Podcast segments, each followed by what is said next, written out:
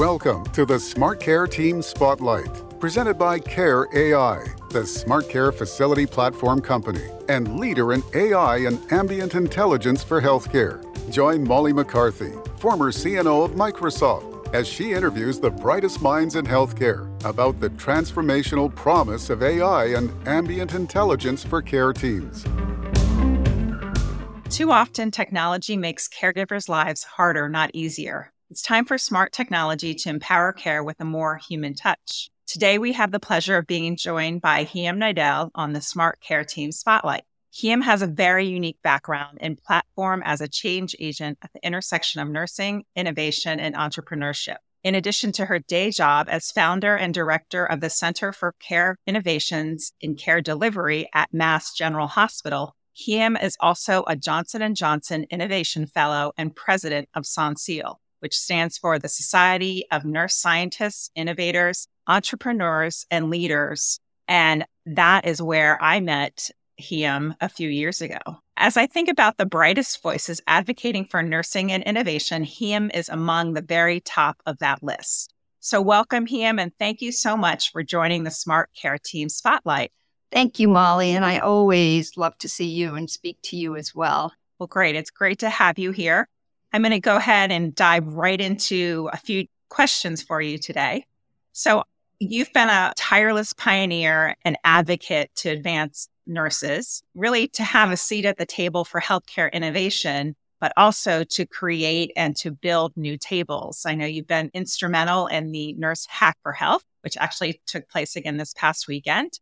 And so, as you think about technology and care models that we've historically put in place to really get healthcare where it is today, what have we missed by not having nurses more actively involved in the design and development and decision making? And how can we improve upon that in today's hospital environment? Well, thank you for that question. So, in the beginning, you made a statement that technology sometimes doesn't really help us, but actually creates a burden. And I am a frontline worker and I really feel that almost daily. So if I may back up, we know that the best inventions or innovation is from people who either experience a problem or are closest to the problem. So what we're missing really is bringing the front lines, especially nurses who care for patients 24 hours a day, who have intimate knowledge about all the problems, barriers, challenges, gaps to healthcare are not included when any of the technology is developed or even tested, maybe not in, even in development, which I would love to see everybody there. But if not, when things are developed, are we going back and asking the people actually using it to give them feedback? And that's where I think we fail quite a bit. And in fact, I was at the health conference last year and incredible technology on the floor, great ideas. But each technology I went to, I told them about five things why it wouldn't work. And the problem was, I said, Did you ever think to run this by a nurse or a clinician or actually who's using it? And they said no. And I said, Well, here are the five things just right off the bat that I can tell you why it's not going to work. So let's get together and collaborate with these two functions. And I think things would work better. They would cost less before commercialization to get it right. And then both sides, I think, would benefit. Yeah, I know you've done that in the Nurse for Health. And since you just came off of that this weekend, I'd love to hear about how you've been instrumental in bringing the technologists and the nurses together at the table so that when we design technology, it does have the frontline voice, as you mentioned, which is so critical. Exactly. And it was an incredibly successful event this past weekend. But the whole goal is to really upskill nurses. So, what I mean is, they know what the patient needs. They know when equipment doesn't work, technology doesn't work, but they don't know where to go with that knowledge. And the hackathon is one platform for us to try to upskill them and first say, you are an innovator and we want your ideas, but let us give you some help. And that's where the developers come in, the designers, the engineers and stuff. And so although it's very focused on nursing, we know how important it is to have a multidisciplinary team at the table developing these. And over the years, I think it was our sixth hackathon, you can see the buildup. So at first, people are just coming up with process improvement. And as you upskill these nurses, you see that their solutions become higher level and higher level. And that's the goal. That's wonderful. I'm I was really happy to be part of that this weekend and just see the progression. So well done. Thank you. To you and to your team. I'm going to move on to our second question. And you always talk so passionately about ensuring entrepreneurial nurses really deeply understand and define the problems they seek to solve, whether adapting current technology to address a new use case or creating a new product or company altogether. There is certainly no lack of problems that health systems must address. And this podcast really was conceived to bring thought leaders like yourself to address really a couple different challenges. One, I mentioned it and you summarized it again, how the technology can be a burden to caregivers at the bedside.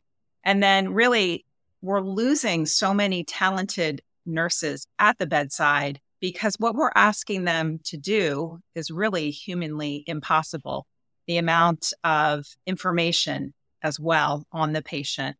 So, with that in mind, what unaddressed problems do you think are most important to nurses today to be solved? And maybe you heard some of them during the hackathon, or maybe you're seeing some of them at your innovation center or even within SONSIEL. So we'd love to share with the audience what you think are most important to nurses to solve. Yes. so I think for me in particular, one of the trends that I'm hearing is this knowledge gap that is starting to take place because as more experienced nurses leave, and then the younger generation comes in who are less experienced. So, how do we support them within that knowledge gap? And looking at things like virtual nursing, perhaps as someone that could be at home who's, who may be retired or more experienced to be their support for that younger nurse. Because the most frightening thing is to be a new nurse and something bad happens because it could really destroy you because none of us came into this wanting to hurt a patient. And so we have to think about that. And so how do we onboard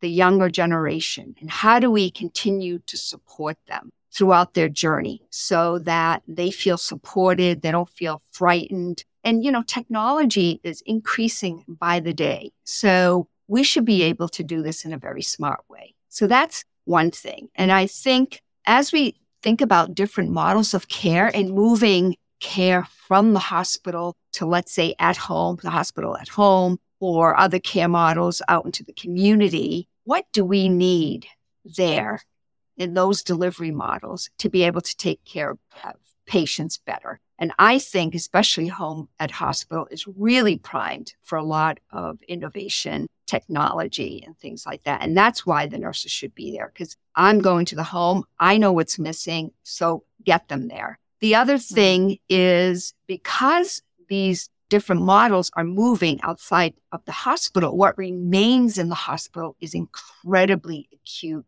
very sick patients. So, how do we do on demand teaching and support so that everything is at your fingertips.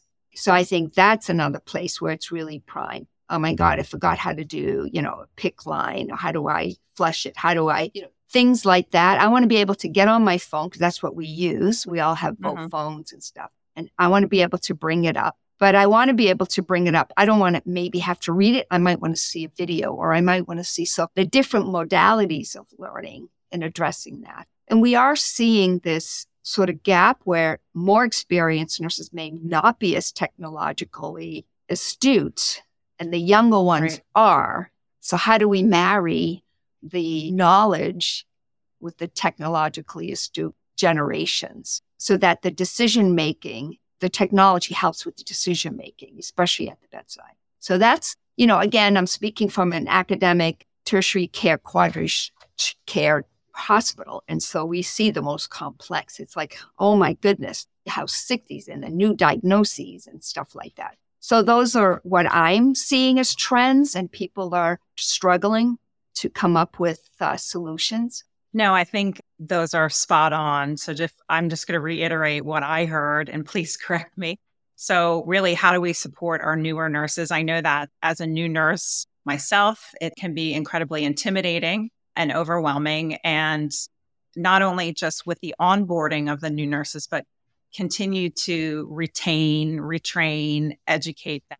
And you mentioned the concept of virtual nursing, having nurses who are more seasoned or perhaps looking for not necessarily bedside care, but transferring their knowledge through virtual nursing, I think is just a wonderful concept that I've seen work in, in practice. The hospital at home, of course, I think to your point, what we're seeing in the hospital is incredibly acutely ill patients and really empowering our nurses at the bedside, as you mentioned, with technology, point of care modalities, whether they like to learn through a TikTok video or a document. I think it's really important to provide that through their what they are using every day, which is their phone at the bedside. So I would have to say that you really spot on from what I've seen and really appreciate your insights there. And kind of building on that, and I'm going to say it again because I've already, this is the third time.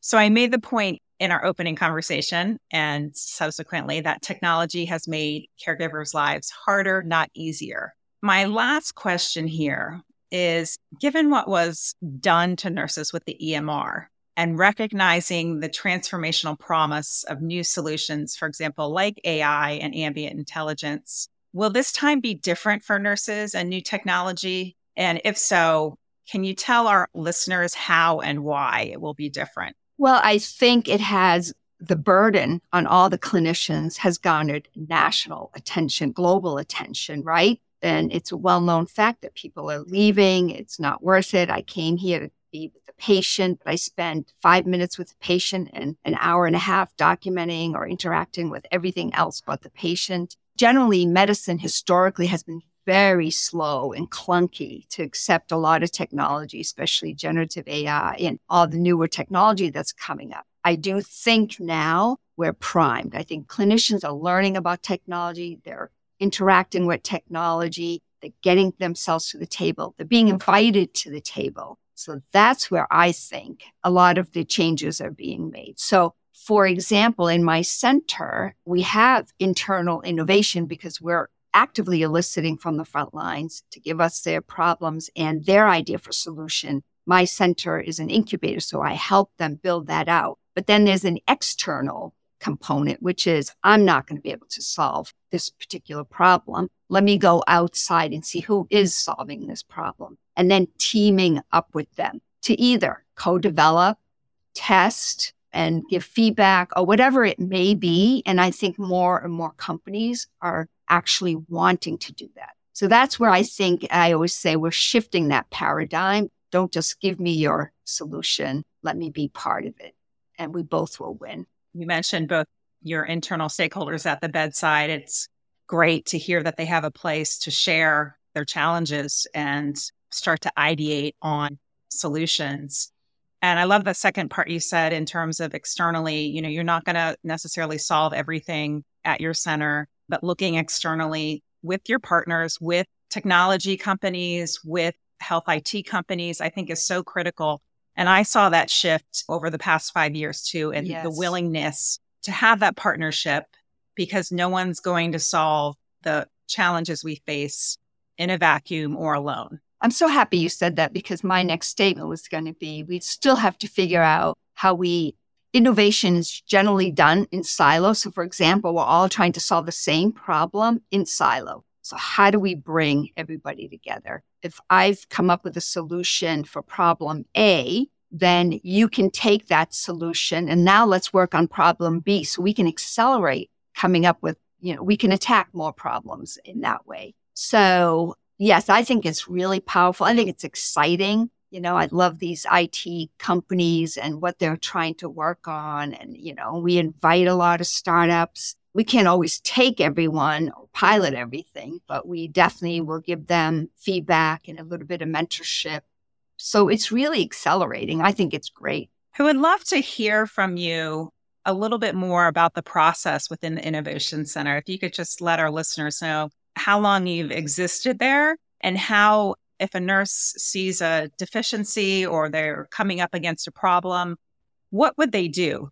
within the Innovation Center? How would it work? Okay, so I was given this full time position in 2019, September of 2019, just moving into my office. That January, the pandemic hit. So that's how long it's been in existence. And again, like any startup, we said we just sent out an email. What are mm-hmm. your pain points and what are your ideas? And we had a committee that voted on which ones we were going to take. I was very strategic in what we chose to solve for because I knew this was an opportunity to prove what nurses can do. And so we tackled CLABSI infections, which wasn't just a problem for the nurse, but especially for the patient and especially for the health system. So if we could make an impact on that, I knew we would garner a lot of attention within the institution. And that's exactly what we did. And in fact, I think the medical intensive care unit to this day has gone almost 75 weeks without a CLABSI infection. That's